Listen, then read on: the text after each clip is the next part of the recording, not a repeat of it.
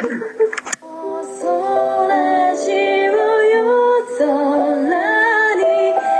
オのモッチーですあやです。きえです。妄想ラジオも絶賛応援中の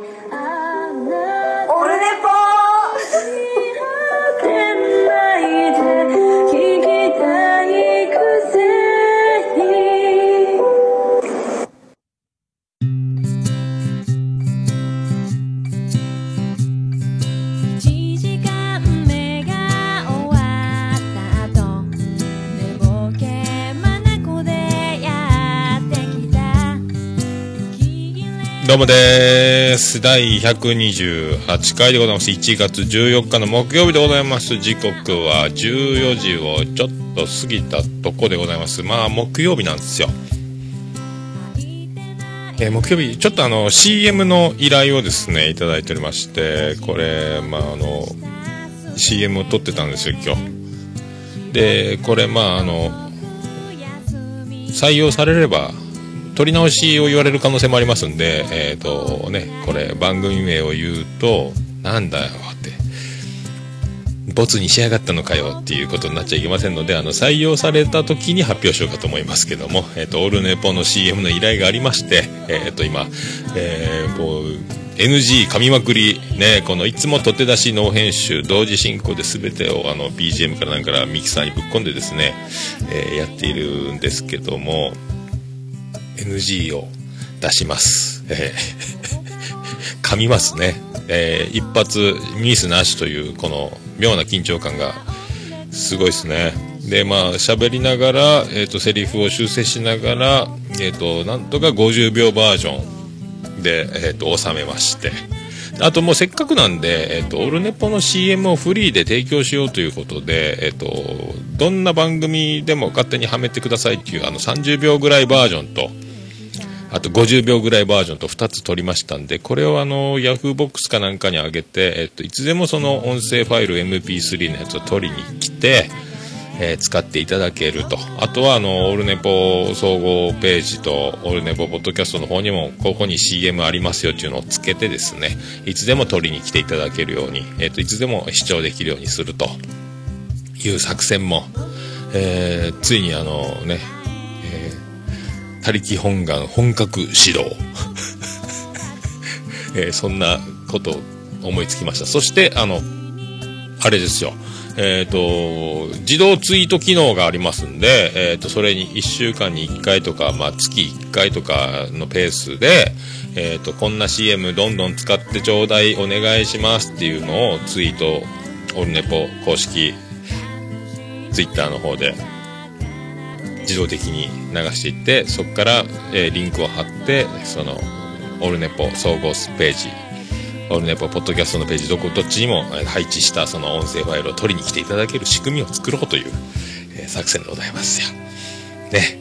えーそんな、えーとね、CM 撮りを、えー一人忙しく、えやってる売れっ子スターのようですけども、え本物のスターはもっと大変だという、え状況でございますね。本当ね、年末から本当目まぐるしいですね、本当ね。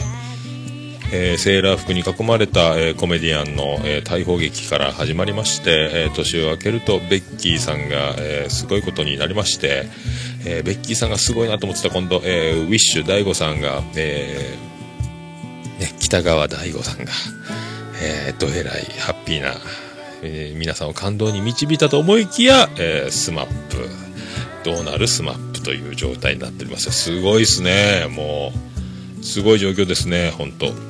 えーね。えーナンバーワンにならなくてもいい。もっともっと大切なナンバーツー。えーそんな。by 吉見正信、えー月刊男心。という、えポエムから引用いたしましたけども。ねえ。びっくりしたわ。いいんでしょうかね。いろいろありますね。なんかね大人も大変でございますよ。はいそんな中ですね、えー前回の感想おメールいただきましたオルネポ最高顧問豊作ジェアマンっておなじみでございます。アマンさんより、えー前回の感想をいただいております。えー第127回楽しく聞かせていただきました。えー平場感、コンパクトさ、いいですね。えーこれでこそ稀なスペシャル回が生きてきますよね。ということでいただきました。ありがとうございます。はい。そういうことなんですよ。まあ、やっとですね、1時間にすっぽり収めようという心意気がだいぶ功を奏してきまして、まあ、いいんじゃないかなと思っておりますよ。はい。はっとですね、えーそんな感じで大体1時間で収まるように、えー、とコンパクト感をねあんまり長くやるの僕のもねいろいろありましょうから。長えよってなりますんでね、えーそれであとえっ、と何でしたっけ、えーオルネポにおける、えーし芝目見聞録でおなじみのビスマルクさん。芝目見聞録でよかったです。どっかにそういう風に記したと思いますけど芝目人生芝目見聞録。芝目見聞録どっちやったっけ？あらどっか行ったわわからなかった芝目見聞録、えービスマルクさんよりまた LINE アットノーでいただいておりまして、えー命名ありがとうございます。どんどんコメントを送るので採用してください。と。料理の話とかも教えてください。えー簡単で美味しい料理の作り方とか、お通しの料理のこととか、興味あります。ということを、えっ、と、先週の土曜日にいただいております。ありがとうございます。ありがとうございますね、ほんとね。なんすかね、料理の話っつってもね、簡単で美味しい。まあ、あの、僕ですね、あれ、根本的にあの、料理人というには恥ずかしいぐらいな状況でもうあの、なんすかね、まあ、あんまり料理得意じゃないんですよ。あの、というとですね、まあ、修行を積んでない料理人としての修行をまともに、えーやって、満を持してお店を出したわけじゃなくて、もうぶつけ本番みたいな感じでお店を始めたもんですから、あとはあの、知ってる店長時代に知ってた料理長とかに、おい、レシピを教えろとかですね、ちょっと手伝いに来いとか、そんな感じで、あの、まあなんとか、で、ちょっとずつできる範囲でメニューを増やしていくと。できないものには手を出さないという、まあ、あと単純に、えー家でバーベキューやるとか、家で焼肉するとか、美味しいじゃないですか。ね。で、あのー毎日お母さん料理作って子供大きくなるじゃないですか。だから、あのその発想で、まあ、美味しいものを、炭火で焼いて、で、美味しい塩で焼けば美味しいんじゃないと。いう発想でですね、たまたま僕のおじいちゃんの住んでた長崎県の、えっ、と、西海市になりますかね、ちっちゃい島で崎戸っていうとこに製塩所があって、そこのおばあちゃんが住んでた、おじいちゃんが住んでた島の塩がちょっと美味しいんですよ。ちょっとウエッティで、磯塩って言うんですけど、そのウエッティな、えっ、と、サラサラしてないお塩なんですけども、ちょっと出汁が効いてるというか、その塩が好きで、ぜひともそれを使おうというところから始めてですね、その美味しい塩と、えっ、と、美味しいお肉を炭火で焼いたら、絶対美味しいじゃないかと。まあ、こういう単純な、ま、発想ですよね。あとは、まあ、あの、料理人とかと飲んでて話を聞いてると、まあ、出汁をしっかり取れば、出汁さえ取ってれば、なんとかなると。あと、焼肉も安いお肉でも軽く使用して焼けば、えーそこそこうまいとかですね、そういううんちくをずっと聞いてきてたんで、なるほどねというのが最近こう、えー合点がいくというか、合点が合うというか、まあね、合点していただけましたでしょうかという、ことなんですよ。だから、えっ、と、まあ、料理もですね、煮物とかでも、まあ、出汁さえ取ってれば、そこそこなんかちょっと味乗っければ、まあ、そこそこにはなるという、まあ、そういう考えですよ。だから、あの、この、えー手間、えーこの仕事、この処理、この調理っていうよりは、もう本当僕は、そういう、もうね、できないのもありますけども、単純な発想でやっておりますんで、まあ、出汁さえちゃんとしてれば、えーそこそこの煮物はそこそこ美味しいと思いますよ。あとはその美味しい塩を使ってみると安い塩味塩とかでやるよりも、えかなり味が変わってくるというこのことですよねまあそういうとこですよ。僕もそれ以外は分かんないですね。えーそういうとこでございます本当。あらもう10分また10分ですね。まあそういうとこで始めていきましょうか。ねえ。とりあえず始めていきましょう。第128回。桃焼きの桃屋プレゼンツ。桃屋のおっさんの。オールデイズレポ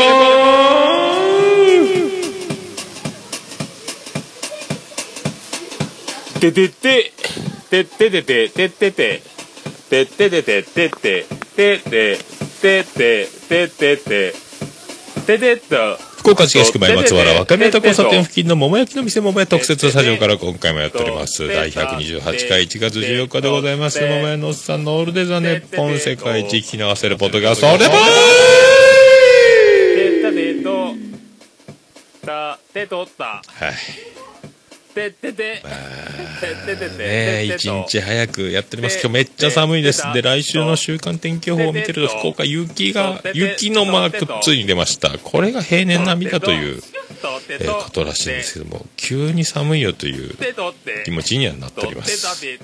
皆さんいかがお過ごしでしょうかご自愛くださいませと。いうところでございますよ。ねまああとはですね海苔牛を食べたいという気持ちで今いっぱいなんでえー終わったらホットモットにえー、海苔弁に牛、そして紅生姜買ってきましたんで、紅生姜たんまり海苔牛で臨みたいなと思っております。そういうことですよ、皆さん。えーそれでは皆さん、よろしくお願いいたします。皆さんこんにちは。はじめまして情熱マリコです。歌って踊るシンガーソングライターとして活動しております。この度2016年1月19日にシングル CD を全国発売することとなりました。タイトルは「人間として人間らしく人生を汚したい」という曲です。皆様一人一人の心に向けた私の自信作となっています。YouTube に PV もアップしています。この作品ではデイリーでもいいのでオリコンチャートインを目指していますので気に入っていただけたらぜひ CD を買ってください。全国の CD 販売店 Amazon などでご予約可能です。できれば発売日にゲットしていただけると嬉しいです。皆さん何卒よろしくお願いします。人生をかけて歌い続ける情熱マリコ。これからもよろしくお願いします。人間として人間らしく人生を汚したいかっこいいっすよね。情熱マリコさん、1月19日にシングルが発売ということで、ねえ、すごいタイトルですよね。人間として、人間らしく、人生を汚したいということでございますよ。すごいっすよ。人間として人間らしく人生を汚したいって、これすごい言葉のなんか紡ぎ方が半端ないですよね。僕は人間として人間らしく、えー頭蓋骨の大きさを、えー通常にしてみたいという気持ちあります。皆さん。僕が、えー巨乳の方の肩こりの悩みと同じぐらい僕は、え巨大頭蓋骨の肩こりの悩みを抱えているかもしれません。はい、そういうことで始めてまいりますよ。あそうです。海苔牛とにかく食べたいんですよ。最近あの、ツイッターで、えっ、と、なんか動画が流れてるんですよ、海苔牛が。で、なんか食べてる人の感想もツイート見ると、えっ、と、海苔弁にはやっぱ勝てんなみたいな人もいます。なんか海苔の下にはのっかかが入ってないとか、えー、ちくわの磯辺揚げがない肉と、えー白身フライだけみたいなっぽいですよ、映像を見る限りね。まあ、今日食べます。なんか390円なんですよ。僕はフルセットで臨むつもりですよ。えサラダと味噌汁と、えお茶も買おうと思っております。えいかがお過ごしでしょうか、皆さんね。ホットモットは西の方だけですかね。えーほっかほっか亭が分裂して、えプレナスという会社が、えーほっかほっか亭から分裂して、ホットモットという、えね、独自路線を突き進みまして、レストランで言うと弥生県とかですね、あと、えーしゃぶしゃぶの食べ放題でおなじみ MK レストランとかもやってるんですけどね。で、僕もあの、フリーター新婚当時は、朝6時半から他弁の、えっ、と、仕込みからランチのピークまで働いて、そこから、えー、と夜夜の居酒屋に2時出勤へ移動して、で、1週間に1回だけ朝まで店長のレジ締めが、えー休みなくて大変だから、一回、あの、早、お蕎麦を抜けたいということで、僕がレジ締めをしに、もう立ってるだけでいいから、店長の代わりでいいからっていう、朝5時までの居酒屋に移動という、えー26時間営業というのを毎週、あの、まるで看護婦の夜勤のようなことやってましたけどね。懐かしいですね。ねそんな他弁ご存知でしょうかと。まあそんなことですよ。あとは、なんですかね、あの、さらば、危ないデカ、1月の終わり頃、公開。これ行きたいです。スターウォーズは見てないですけども、危ないデカ見たいと。危ないデカ見たいな。あるんすかね？関係ないね。関係ないねって言いながら、ポッカーの缶コーヒーをパカって飲むシーンとか入ってますかね？どうですかね？見たいな。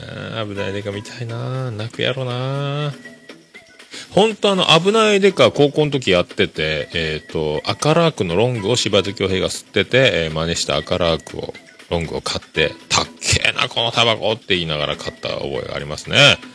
えっ、と、大英アピロス福重店のラーメン屋でバイトしながら、えっ、と、大人のふりしてですね、えっ、と、休憩時間になると、えっ、と、食材、荷物搬入口のとこが喫煙所だったんで、そこまで、えっと、長靴履いて、プロンしたまま行ってですね、大人に混じってタバコ吸っていたという、そんな高校時代、えー自由になれた気がした17の夜、いかがお過ごしでしょうか。いやそんな感じの、懐かしい、懐かしい、えー懐かしい感じでございました。ねえ、ふわふわ、ふわふわ、もう CM 撮りで、えーっとね、もう燃え尽きましたね。まあ、ちょっとかけられないですよ。同じ、えーっと、ボイスレコーダーに入れてますんで、今撮ってるこの音源と同じところに入ってるんで再生できないという。まあ、後で公開しますんで、皆さんよかったら聞いてください。もしかしたら CM だけも、ポッドキャスト単独で、えーっと、出すかもしれません。ロングバージョン、ショートバージョンで30秒1分とかいうのね。で、あの、昨日、情熱マリコさんの、その、1月19日発売のそのシングル、えー人間として人間らしく人生を汚したいという曲、えっ、と、これの、えー CM 音源だけをオールネポから昨日配信しましたんで、まあそれも同じもんさっきと。で、そこにリンクも貼ってますんで、プロモーションビデオも、えっ、と、見れますし、あとあの、アマゾンからの注文に飛べるようなリンクも貼りました。で、あの、情熱マリコさん、これ、オリコンチャートに、の、の、ね、ランクインしたいという、えー大目標がありまして、えーで、それぜひ応援したいという、まあ、ことなんですよ。で、あの、藤もちさんが、その、あの CM コンパクトバージョンの編集をされたということで、もうぜひこれはいただいてと。いうことなんですよ。もうなんかね、生で聞けばもう完璧にこの迫力というかですね、すごいアーティストやなっていうのはもうわかるし、で、この前出た、えーアルバム情熱ですかね、それもまあ聞いていただければもうわかると思うんですけども、パワーと根性と、で、毎晩、ほぼ毎晩、夜ツイキャスで弾き語りもやってるという、もう根性が違いますよね。これは泣くよ。まあ、俺が泣くっちゅう話ですけども。まあ、ぜひね、レコード大賞やら優先大賞やらね、ああいう賞レースにも、え顔を連ねるような人になっていくんじゃなかろうかと思いますよね。よろしくお願いしたいと。僕がお願いしたところであれですけども、あれなんで、よろしくお願いしたいという。はい。で、僕、この前の月曜日、昼から新年会、え2年連続出場ということで、ランジェリーショップミポミポオーナーの、えー豪華マンションの、えー一室で、僕は唐揚げを朝から店で揚げて、えっ、と、持って行きましてね、20個ぐらい揚げたんですかね。それとあの、えー馬刺しを持って行きまして、薬味とか一式、えっ、と、保冷バッグに入れてですね、あとあの、一升瓶を、日本酒を、えー博多自慢って結構美味しい、えっ、と、福岡の久屋さんっていう酒屋だけが独占というか、オリジナルで作ってる日本酒博多自慢っていうのがありまして、これが美味しいんで、それを持ってってですね、えービール飲んだり、日本酒飲んだりして、またあのもう、飲みすぎまして、え2年連続飲みすぎましたね。あとあの、奥田民生の、えっ、と、一人また旅の、この前の松田ズームズームスタジアムのやつとかも流してもらって、録画ね、見ながら。もうご機嫌ですよ。はい、まあ、あそこであの、そこにいた、えっ、とね、ジェイ君が、えー翌日財布がないという事件が発生したりですね。大丈夫だったみたいですけど。まあ、盛り上がりましたね。面白かったですね。もう、ゴリゴリに飲みました。日本酒が一緒。あと、その、えーランジェリーショップミポミポオーナーミポリンの、なんかの、どっかの原酒のやつ4、5瓶があって、これがうまくてですね。まあ、飲み散らかしましたんで、鍋食べて、えーっと、ちょっとしたサラダやら。いやー、何食べたか覚えてないな、ぐらい。食べたね。食べたわでも体重減ったわ。飲みすぎたわ。もうで、体重81キロキープ。ただ81キロの壁をなかなか突破できず、80点何キロみたいなことにならないですよ。目指すは70キロ後半なんですけど、ちょっといかんなと思ってですね。まあ、一回断食挟めばこれ行くんですかね、80キロ台。今のところほぼ1日1食ペースを守ってるんですよ。ほぼですよ。まあ、ちょ、ちょっとだけ食べたり、あと夜中リンゴ1個食べたりとか、まあそんなことはしてますけど、あとはもうあの、左右を飲むと。なんかね、お酒飲まんで胃袋空っぽで目覚めると、結構調子がいいことが、今まで飲んで飲んで毎日のように飲んで寝てた生活に比べると割と調子がいいなと。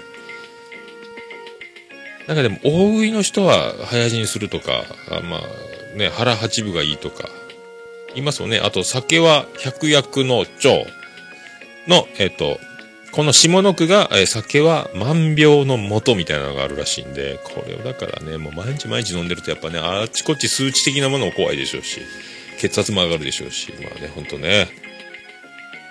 だからですね、えーっと、この前のそのランジェリーショップミポミポで2年連続出場した、えー中学の同窓会風飲み会、新年会、お酒がどんどん入っていくんですよ。日頃飲んでないから。これがまた、えーね、こう、そうすることになるんじゃないかと。やっちゃってるな、お前ということになりますけどね。はい、まあ、そんなところ、そんなのも含めまして、えーそういった曲をお届けしようかと思います。行きましょうか。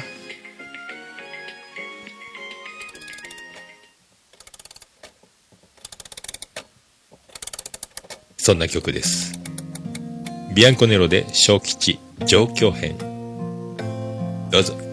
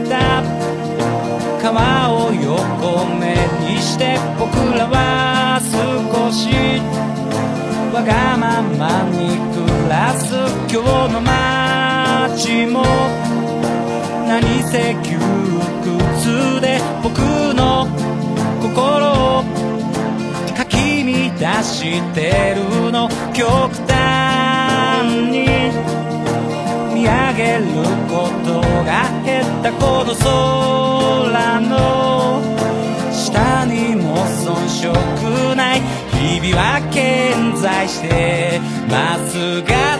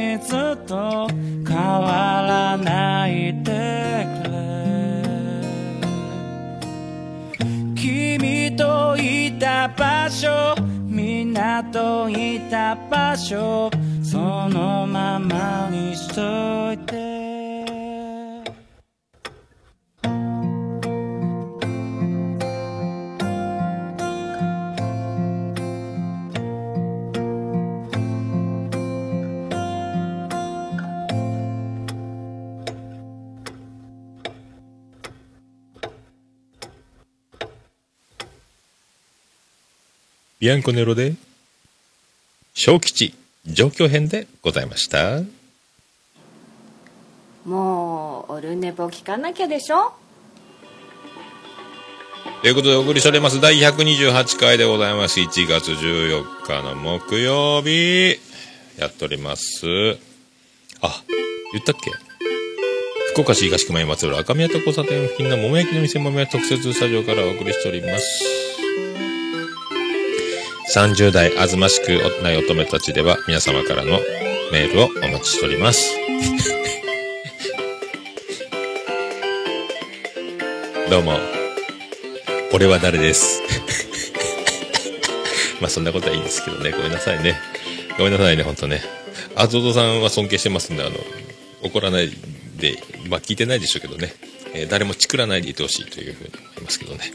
たまたま同じ 0039.com さんっていうね、あの、フリー音源ソフトをうち、僕も使ってるんで、あるんですよ。あの、30代、あずましくない乙女たち、よーとんたたんたたんって、あの曲と、この曲と、あるんですよ。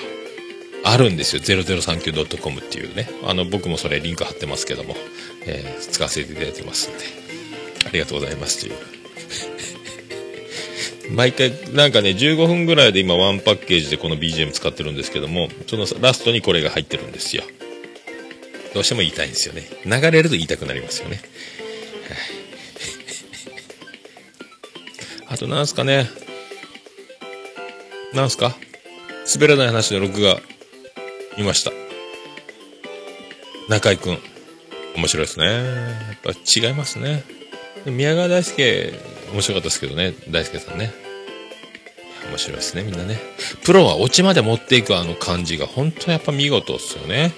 まあポッドキャストやってる方々もやっぱね、面白い。バチンとオチまで持っていきますけどね。上手な人たちはね。もう完全に、だからもうその辺は、はいへこむばかりでございますけど、まあプロには勝てませんけどね。えーそんな、そんな気持ち。そんな気持ちで、そんなこと言いつつ、そのコーナー行きましょう。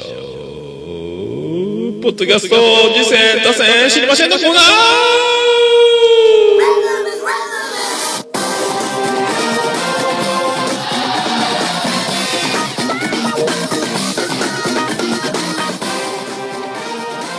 はい、ということで、このコーナーはその名の通り、ポッドキャスト実践多戦知りませんということで、僕の大好きな趣味でございます。ポッドキャストを聞いた感想を発表しつつ、皆様からのおメールもお待ちしつつ、そして私こんな番組やってますという実践もお待ちしているという、まさにポッドキャスト出会いの広場であり、僕とポッドキャスターの今回人気っぽい感じにもなっておりますけど、ポッドキャスター出会いの広場でもございます。皆さん、よろしくお願いいたしますということでございますして、そしてあの今回ですね、えーまた、ポッドキャストの、えーオルネポ総合顧問豊作チェアマンでございますアマンさんよりメールをいただいておりましてえー、っとですね漫画でシネラジオ全治90分を推薦しますと。以前からやっていたが喧嘩して終了後今回仲直りしてリニューアル再開したようです。雑談系ですがえー、っと消えたと字が、えーメリハリありますということでありがとうございます。僕あの全治60分時代聞いてたんですよ。あのー北海道のね。であのアズオトのあの2人も聞いててであのアズオトでおなじみの、えーとレジェンドリスナーたち、えーボーフリンさんとかポッキン金太郎さんたちとか、えーと皆さんあの一押しの人気番組やったんですよ。まあはちゃめちゃというかですね。なんすかね。でジョニーさんとダブルオーさんなんですよね。2人でやってるんですよ。もう今30歳ぐらいやったですかね。えジョニーさんって僕よくあのツイッターとかで語尾にジョニーをつけるジョニーつけがちな僕人なんですけどもなんとかジョニーとかよく言うんですけどまあそのジョニーさんって親近感ですよね。でダブルオーさんはなんか自分のハゲキャラとか受け口キャラみたいなことを前面に出したりジョニーさんはミュージシャンっぽい感じですよね。結構破天荒はちゃめちゃワードでちょっと危ない感じの2人が。でもなんかあの復活してちょっと丸みを帯びたというかもっとコンパクトというか時間は90分ですけどね楽しく面白さが増したんじゃないか。であのなんかえバーバーかなんかレストランバーみたいなとこで撮ってるみたいですね。なかなかでもあの通常 iPhone とか回して雑音がガンガン入って飲み屋で撮るとかなり聞きづらいけど多分マイクで撮ってるみたいで2人マイク持って喋ってるのかもしかしたらヘッドホンの片っぽをマイクにしてるのか分かんないですけどもちゃんと音が入ってるんですげえなと。なかなかやなとは思いますけどね。面白いですよね。僕も早速登録して聞きましたけどね。もう今なんかツイッターでランキングコメディ部門でドーンっていっちゃったみたいですね。すごいですね。コメディ部門ってもうあんな茨の一番、えー、と最難関ですよね。プロばっかりいる。芸人ばっかりいるランキング。コメディは怖いわ。本あでも本当これまたリンク貼っておきますんで漫画でシネラジオなんか漫画家志望だったかなんかで、えっ、と、結構絵が上手なんですよね。で、ダブルオーさんがそうなんですかね。で、ジョニーさんがなんか話によると、プロ寸前まで行った、えっ、と、ギタリスト、バンドマンというところみたいですけども、まあ面白いですよ。この、この前の、えっ、と、エピソードもなかなかやっぱ面白かったですよ。ぜひよろしくお願いしたいと。アマンさんありがとうございました。そして私でございますけど、えー、ドヤ声ラジオ143回2016年の抱負、えっ、と、ゲムオケ、ゲムオ一族のこの守護伝説みたいなね、話と、ようちゃん、えー人生最後のお年玉もらえる期間、突入、終了ということになりましたね。えーやっぱいいですね、この二人の感じね。この二人のこの空気感はこの二人にしか出せんというか、やっぱ、ドヤ声ラジオいいっすよね。なんすかね。めっちゃいいっすよね。これは、あの、表現、えーしがたい、難しいとこはありますけども、あの二人にしかできないなのになんともね。まあでも実物二人に会ってみて納得ですよね。まあでもそれは、なかなか僕もいい自慢ですね。ドヤ声ラジオの二人に会ったと。ね、もう、なんすかね、これも、まあでもよかったですね。なんか正しいように見えるファミリーじゃないですか。まあほとんど。違うんですかね。まあゲームさんがいろいろいっぱい聞いてるんですかね。まあそんな感じでしたね。で、音亀第187回豪華ダブルゲスト、年末年始のあれやこれやというやつの本編。えー新年一発目のやつですね。やっぱあの、ふもさんのやっぴっぴーが聞けるというのは、あの、貴重です。新年一発目にふもさんがやっぴっぴーというという、あの、こんにちこんばん、こんばんみーとかそんなやつ。あれはね、いいっすよね。あと、えっ、と、ふもさんのウクレレが聴けるとか、ね、ほんと、えー皆さんウクレレを買ったみたいなんで、そのウクレレを聴く価値はあると思いますね。僕もウクレレになりたいそんな気持ちになる回ですよ。気持ち悪くないですよ。大丈夫ですよ。あとダブルゲストですよ。すごいっすよ。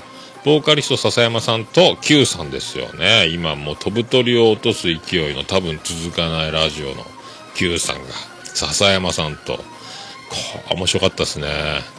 あの、春さんがね、一応回す、ね、まあ、MC というか、進行をするんですけど、このなんとも言えん緊張感ですよね。いや、ほんとあの、高倉健と志村けんを、えーがトークゲストで来て、えーそれを、司会する中居君のような心境じゃないですか。ね、ビッグな、ビッグな話や感じがしましたね。あと、フェス前のプロレスのくだりとかね、あの、面白いですよ。フルバージョンぜひ聞かなきゃ、音神フェスのやつを。聞かないかんと思ったやつですね。はい、すごかったですね、本当めっちゃ面白いですね、あの二人。やっぱ、みんなラジオやってる人たち、そしてミュージシャンというこの三人が、その、どっちも持ってる、あの、わらじ、いろんなわらじ吐きまくりの人たちが、この達者なトークで、やっぱその、緊張感とその、なんですか、探り合いというか、その、こう、ね、ここだという時の生き方とかも面白かったですよね。あと正しいように見える1223回これ完全保存版ですよオルネポ史上歴史に残る怪魚でございます、えー僕の名前がタイトルになっております。もうびっくりですよ。ありがとうございますと。いやありがたいわ。これ僕だからあのもう埋もれないように保存するっていう機能がポッドキャストにありますんで、えー保存させていただきましたね。マジでありがたかったっすよ。えーそれと、のんちゃんひじりこの秘密の花花園第28回新年のご挨拶恋愛フリートーク。すごい、一杯60円のハイボールが飲める安い店で収録してましたよね。これすげえな。そんな店あるんや、東京にと思いましたけどね。いやまあこの二人は本当面白い話題を、もう、話題止まらないメーカーですよ。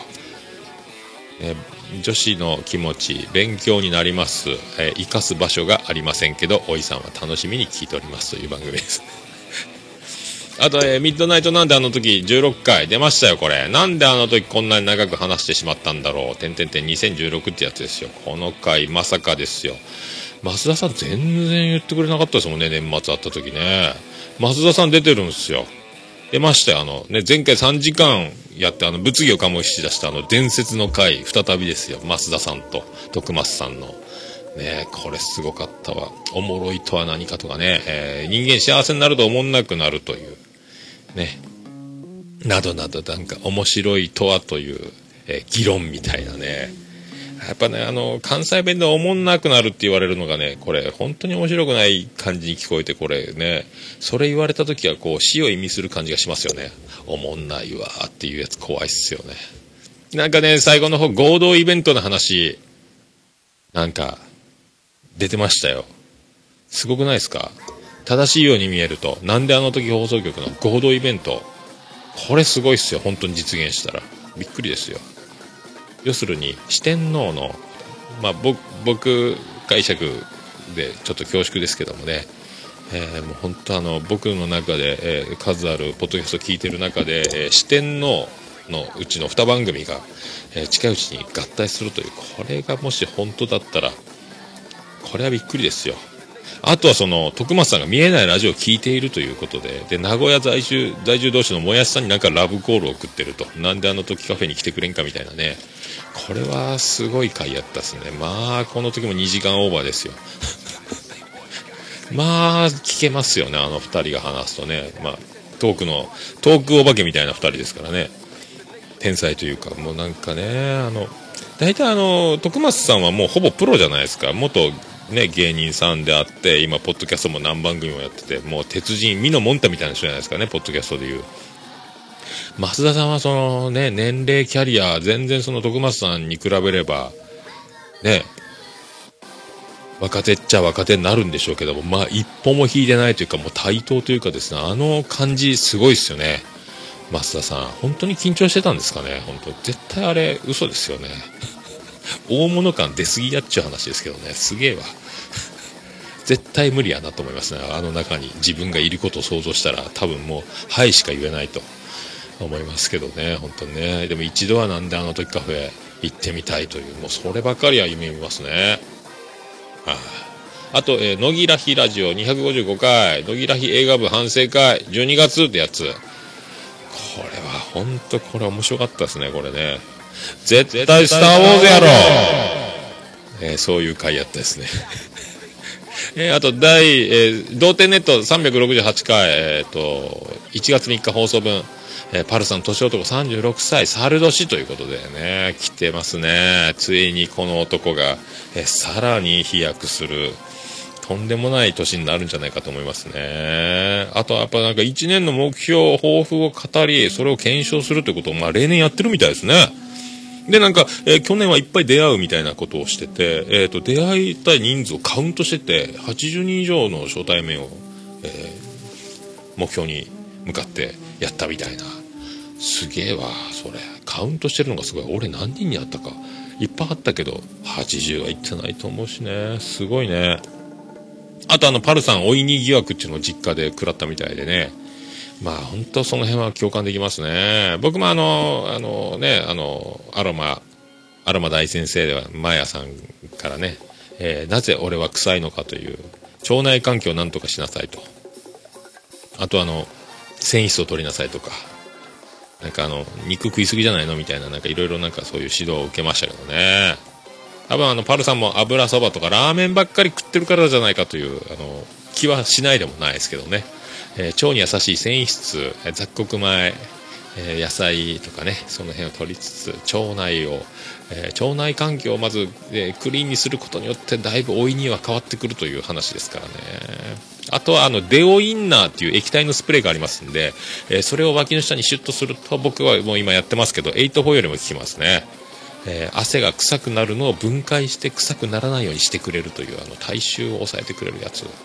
あとはあのスーツリフレッシャーとかロフトに売ってますけどね、あの、焼肉とかタバコとかの匂いをスーツにぶっかけて消すという柿渋エキスが配合されたやつとかがあるんですけど、僕それ使ってますけどね。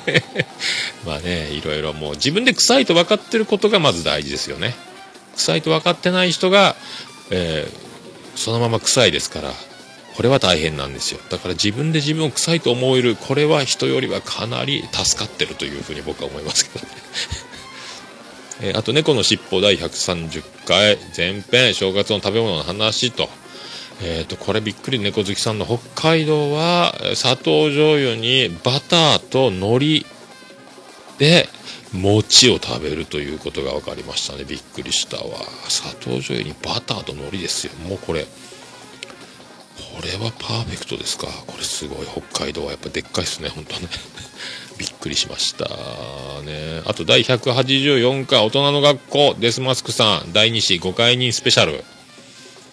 勝手に僕スペシャル言いましたけどね。デスマスクという名前なのに新しい生命が、宿っている奥様がいるというこのなんともね名前とのギャップがいいですよね。ね、あとなんか、あのーお子さんが、えー、と妊娠を予知した話とかもされてましたね。ね、もうあの言ってないのに、まあ、赤ちゃんができてるって分かるみたいな。あと体内記憶の話とかもしましたね。生まれる前に子供はもうあの親を選んでそのお母さんの子になると言って生まれてくる記憶を持ってる話とか。なんか横浜の産婦人科の先生やったかな。確かなんか川崎やったかな。なんかそのそういうね子供は親を選んでますよという記憶がある。空から親を見つけてこのお母さんとかね。あと生まれてくる時の記憶が、えー、とまさに産婦人科の観点から見てもドンピシャっていう話とかなんかいろいろそういうなんかだから子供はえっ、と作るもんではなく選ばれてやってくるみたいなね親が選んでるんじゃない子が選んでるんだみたいな何とも言えない不思議な話があるみたいなねえっ、と体内記憶とか YouTube で確か子供が喋ってるとかニュースの映像とか確かあったと思うんですけどね。あと、赤なさんのあの、湯シャンと、えっ、と、もうシャンプー使わずお湯だけで頭を洗うっていうのと、禁欲生活を続けるみたいな話、前やってたけど、あれどうなったんですかね。あの辺もまた続報気になるところですか？あと、デストロイラジオ269回年始め、みんなのお便りをデストロイということで、ジョンジさん、ここで出ましたよ、ジョンジさんからの正しいように見える出る宣言。まあ、出れるかどうかは別ですけどね、正しいように見えるという発言をジョンジさんがするっていうのがなんか不思議やったですね。なんかもう、あちこち、俺は露出していくんだみたいなこと言ってましたね、2016年。これは面白いですね。まあ、ほんと巨大番組同士がなんか、ついに、こう、ね、巨大な星と巨大な星が合体するんじゃないですか、これ。まあ、み聞いてる方は本当こんな面白いことはないと思いますけどね。あと、ボンラジオ。1月11日分、オーバードーズがやってくる、ややや。出ました、斬新ですよ、星さんね、これ。オーバードーズチャンネルの3人に、えー丸投げしてます。オーバードーズの3人がボンラジオで喋ってるというね。えっ、と、ボンラジオメンバーは誰もいないと。まあ、あの、前島さんがボンラジオメンバーではあるんですけども、これは驚きましたね。本当あの、深澤さんがやってるネットラジオの歩き方以来の衝撃、ね、他の番組を丸々、えーやるみたいなね。これは面白かったですね。びっくりですね。そん、そんなドリームあるんですね、と思いましたけどね。あと、袋とじラジオ第14回、プレゼントセンス談義、あと雑談中ね。なんか、センスある、なかなかいいプレゼント、カードケースとかキーケースいいんやないかみたいなこと言ってましたね。僕、どっちも持ってますけどね。あとは、まあ、喋る感じですよ。あの、トークのトーンというか。これまだ撮ってる？撮ってるよみたいなこと言ってるんですよね。終わりがけに。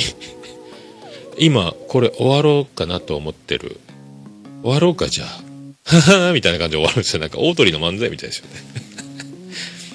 じゃあ、えーそういうことで、みたいな感じで音楽ドーンってボリュームが上がってですね、終わっていく感じ。袋とじラジオ。まさに袋とじラジオっていう感じ。あと、声だけで痙攣2、特別編、パート2、ツッコミ大会、本物の太郎はどれだというね。これ面白かったわ、これ。何やったっけ、センスのない太宰治に突っ込むみたいな。面白かったね。あとなんかあの、本物の太郎はどれやったっすかね？なんか、それ3番やろうみたいな感じのあの、なんか往年のイテーチャっていう伝説の大分弁の痛がる時の、えーなんかコーナーやってましたけど、こうね、名コーナー誕生の瞬間に立ち会えた感じがしました、これね。あと、痙攣ワード、え今回もすごかったですね。そこに増田さんが最後足す、1個足すということで、さらにあの、ガチッと、バチッと決まって、えー終わっていく。この、もうほぼ、ほぼプロの世界ですよね、これね。面白かったっすよ、これ。あと、見えないラジオ10の11回、163回、小島か、まさかのリアル謎解きっていうやつですよ。どうですか？これ、小島かって書いてたんで、これ、あら、俺も、前そういえば、もやしさんが小島、アンジャッシュ小島化が進んでるみたいなこと言ってたんですけども、ああ、同じ、もうバレてるねみんなと思ったら、僕が言ってるところからの話やったみたいで、またありがとうございますなんか言っていただきまして。でもなんか逆にもやしさんやりにくくなってる、ですかね。大丈夫ですかね。でも完全になんかもう、寄ってってる気はしないでもないですけど、まあでも、これやっていくうちに、もやしオリジナル、もう小島とは呼ばせないよという、キレゲーのスペシャリスト誕生が、もう、もう間もなくそこまで来てるんじゃないかと。ね。あとあの、バーベキューの捉え方がやっぱり独特ですね、もやしさんね。すごいわ、ほんと。ね。で、もう、ピアノマンは謎解きが好きすぎて、謎解きの中に自分が現実の世界でも身を投じてしまったというすごい話がありました。どえらい二人っすよ、マジで。あと、正しいように見える1224回。肛門の狼様、狼さんからのお便り、大阪飲み会の感想ということで、やっぱこの対面収録はね、正しいように見えると音質がやっぱすごいあの、ミキサーがうなってますね。インターフェースの。すごいわ、なんか。ねあと、やっぱ肛門の狼さんの、なんすかあのお便りの凄さは。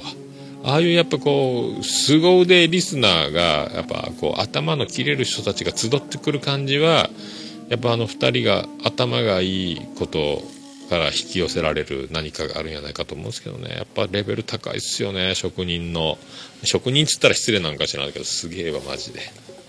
あとなんかまた、またなんか褒めていただきまして、なんか、恐縮でございます。ありがとうございます、本当なんかね、ああいうこう自虐的な謙虚の塊のような、あの、正しいように見えるの二人が、どんだけ巨大な番組なのかを本人たちは本当に分かってないんやろうかと。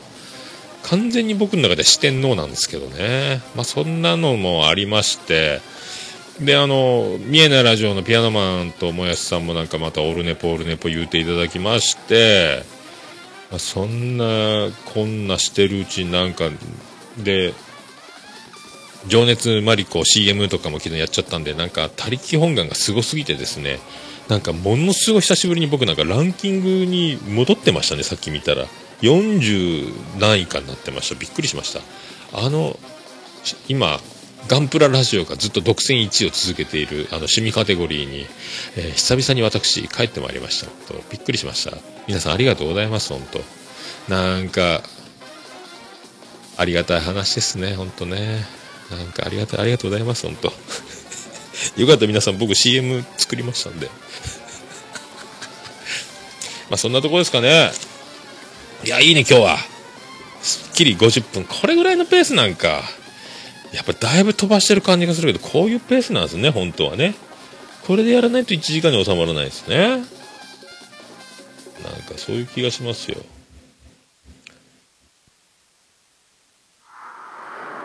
まあ、そういうことでありがとうございます。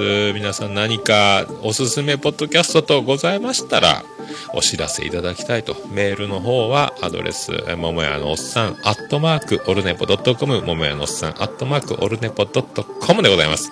あとあの、ホームページメールフォーム、今回の記事にも貼っておりますけど、メールフォームを使っていただくか、えー、ツイッターの DM でもいいですし、LINE アットもございます。よろしくお願いしたいと思います。あと、おはがきで桃屋に直接送ることもできます。郵便番号813-0042福岡市東区前松原2の11の11桃焼きの店桃屋までお願いします。着払いはなしでお願いします。晴れから僕たちは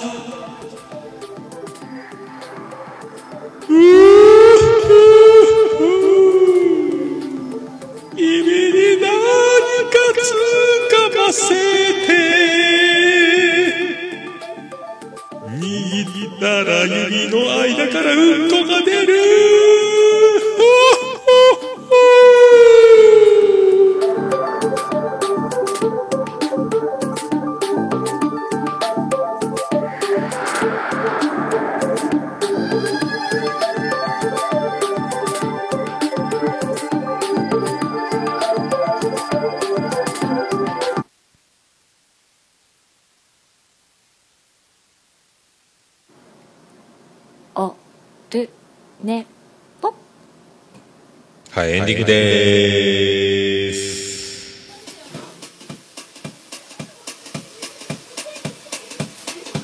ててて、てててて、ててて。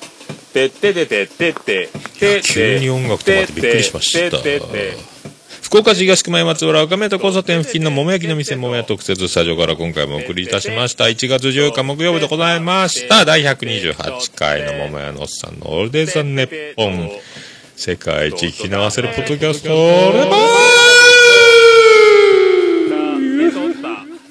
ナンバーワンになれなくてもいい、もっともっと大切なナンバー2スペシャルということで、ぶち抜き8時間98分58秒でお送りしました。はーね、吉見正信という、えー月刊男心という面白いポエムの入った本。まあこれ僕大好きやったですけどね。今もうネットで見れないですけどね。僕本買ったんですけどね。まあそういう自虐的な感じの面白いやつのちょっとね、ちょっと面白い感じのやつ。面白かったですね。まあ結構作家でね、なんか活躍しながら、看護師もやってたりとか、いろいろ多彩なんですよね。で、その間に結婚したりとか、前は毎日日記書いてたりしてたんですけど、めっちゃ面白かったんですけどね。まあそういうとこですかね。まあまた、えっ、と、がっつり、今度はまた金曜日になりますかね。はい通常収録。まあ、ほんと1時間でピシャッと収まる感じですか、これ。ありがたいですね。ありがたいですね。はいそういうことで、オルネポエンディングテーマは、バディで、星の下、星の上。どうぞ。どうぞ東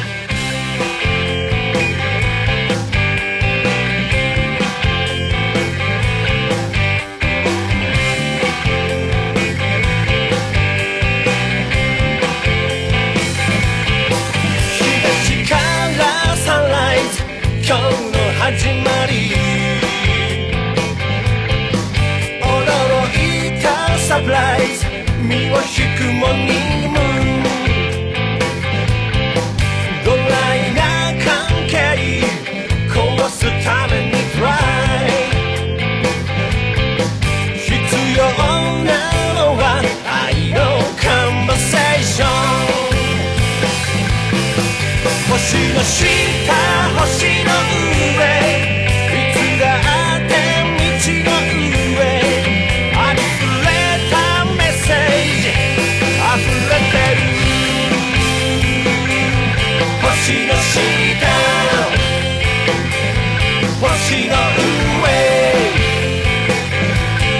の下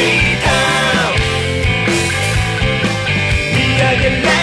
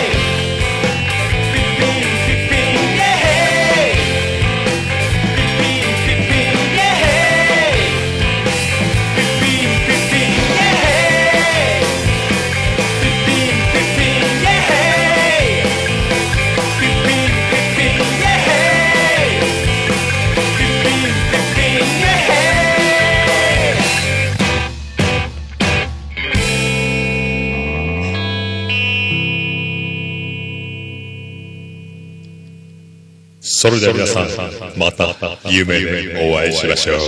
あーでだー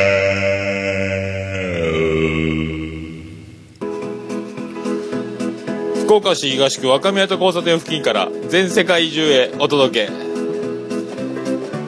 桃屋のおっさんのオールディーズ・ザ・ネポー